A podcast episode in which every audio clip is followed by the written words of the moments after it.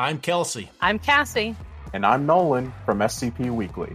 We bring you news from on site and off site. And we share your love for the creative community that surrounds the SCP Wiki. Join us on Tuesdays for new episodes, wherever you listen to podcasts, or on YouTube at SCP Weekly. The file you are about to hear has been thoroughly scrutinized by the Ethics Committee and approved by the O5 Council for release to trusted associates of the Foundation. This is SCP Unredacted.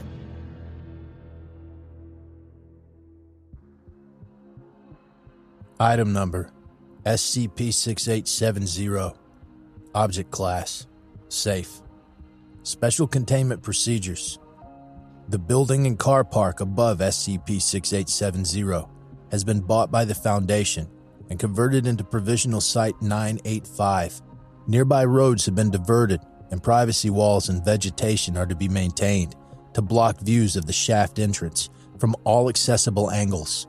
Provisional Site 985 is permanently staffed by four members of STF Gamma 99, Duck and Cover, who are provided with all necessary defense equipment. Two 6870 certified radio technicians are present at the site to perform routine checkups and maintenance on the radio equipment within the anomaly. Upon the absence of a technician, a qualified backup is to be sent promptly from a nearby site. Description SCP 6870 is a bunker located beneath the parking lot of a former automotive repair business, accessible by means of a 65 meter deep vertical shaft. The bunker is sealed by a metal bulkhead, upon which is fastened a brass plaque. The plaque has been defaced with a sharp tool beyond legibility. The interior of the bunker resembles a shortwave radio broadcast station with technology dating from between 1955 and 1961. The station contains one anomalous piece of technology, designated SCP 6870 1.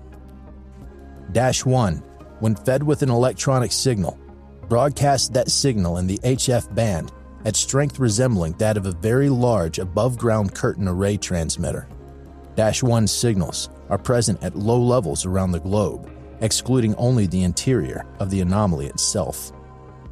The only other notable features of the anomaly are five regularly spaced pedestals, each topped with a padded glass case and equipped with quadruple redundant microphones, all which feed an audio signal to Dash 1. Within each of the glass cases are small objects of presumed natural origin, designated SCP 6870A through E.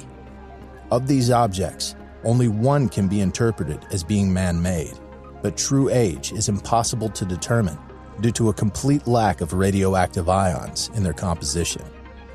A through E all emit semi repetitive sounds at a uniform peak of 30 decibels. Listening to these sounds induces feelings of nausea and fear that increase with exposure. Whether this effect is anomalous is unknown. SCP 6870 instances and the sounds they produce. Instance designation A. Instance type 4.5 centimeter shard of black volcanic glass. Sound produced. Heavily muffled, low human voice repeating a single syllable transcribable as blow or blow. Negligible variation between repetitions. Instance designation B. Instance type Desiccated leaf of unknown species. Sound produced. The sound of a drop falling into a body of water. No variations between repetitions. Instance designation C. Instance type 5 centimeter wide, weathered dacite stone. Sound produced. An unceasing, high pitched, keening cry at an average of 3,462 hertz. Small variations in the tone is constant, but no repetition has been found. Instance designation D. Instance type flattened zinc disc with a hole in the center.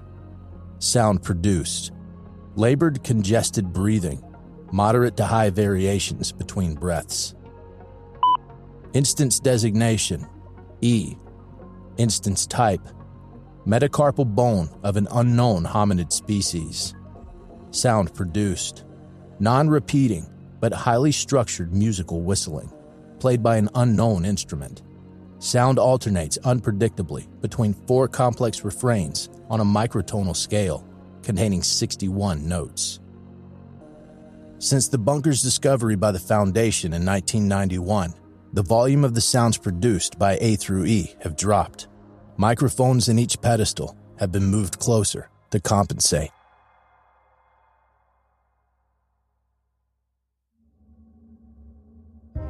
Thank you for listening to this podcast. If you like what you hear, follow the link in the description to patreon.com slash scpunredacted and help support me by becoming a patron for as little as $3 a month.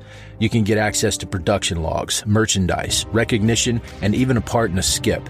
Regardless of tier, all patrons get early access to every single episode.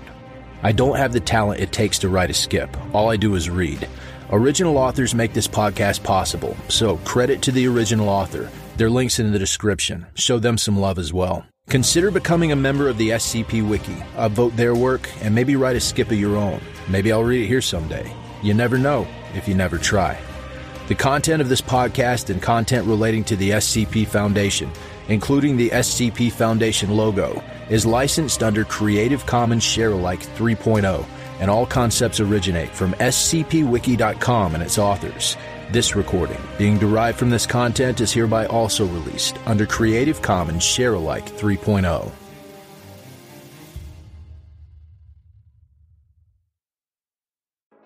I'm Grigori Karpin from Simply Creative People, the podcast where we discuss GOIs, canons, and stories from the SCP Wiki, and we try to recommend things for all fans of the Wiki, new and old. Look for us on Spotify, Google Podcasts, Stitcher, and Apple Podcasts.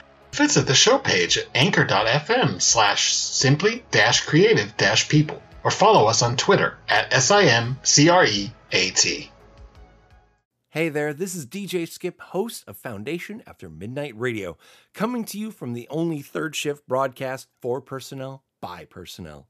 Be sure to tune in wherever you listen to podcasts to not miss out on containment news and community announcements from within the Foundation.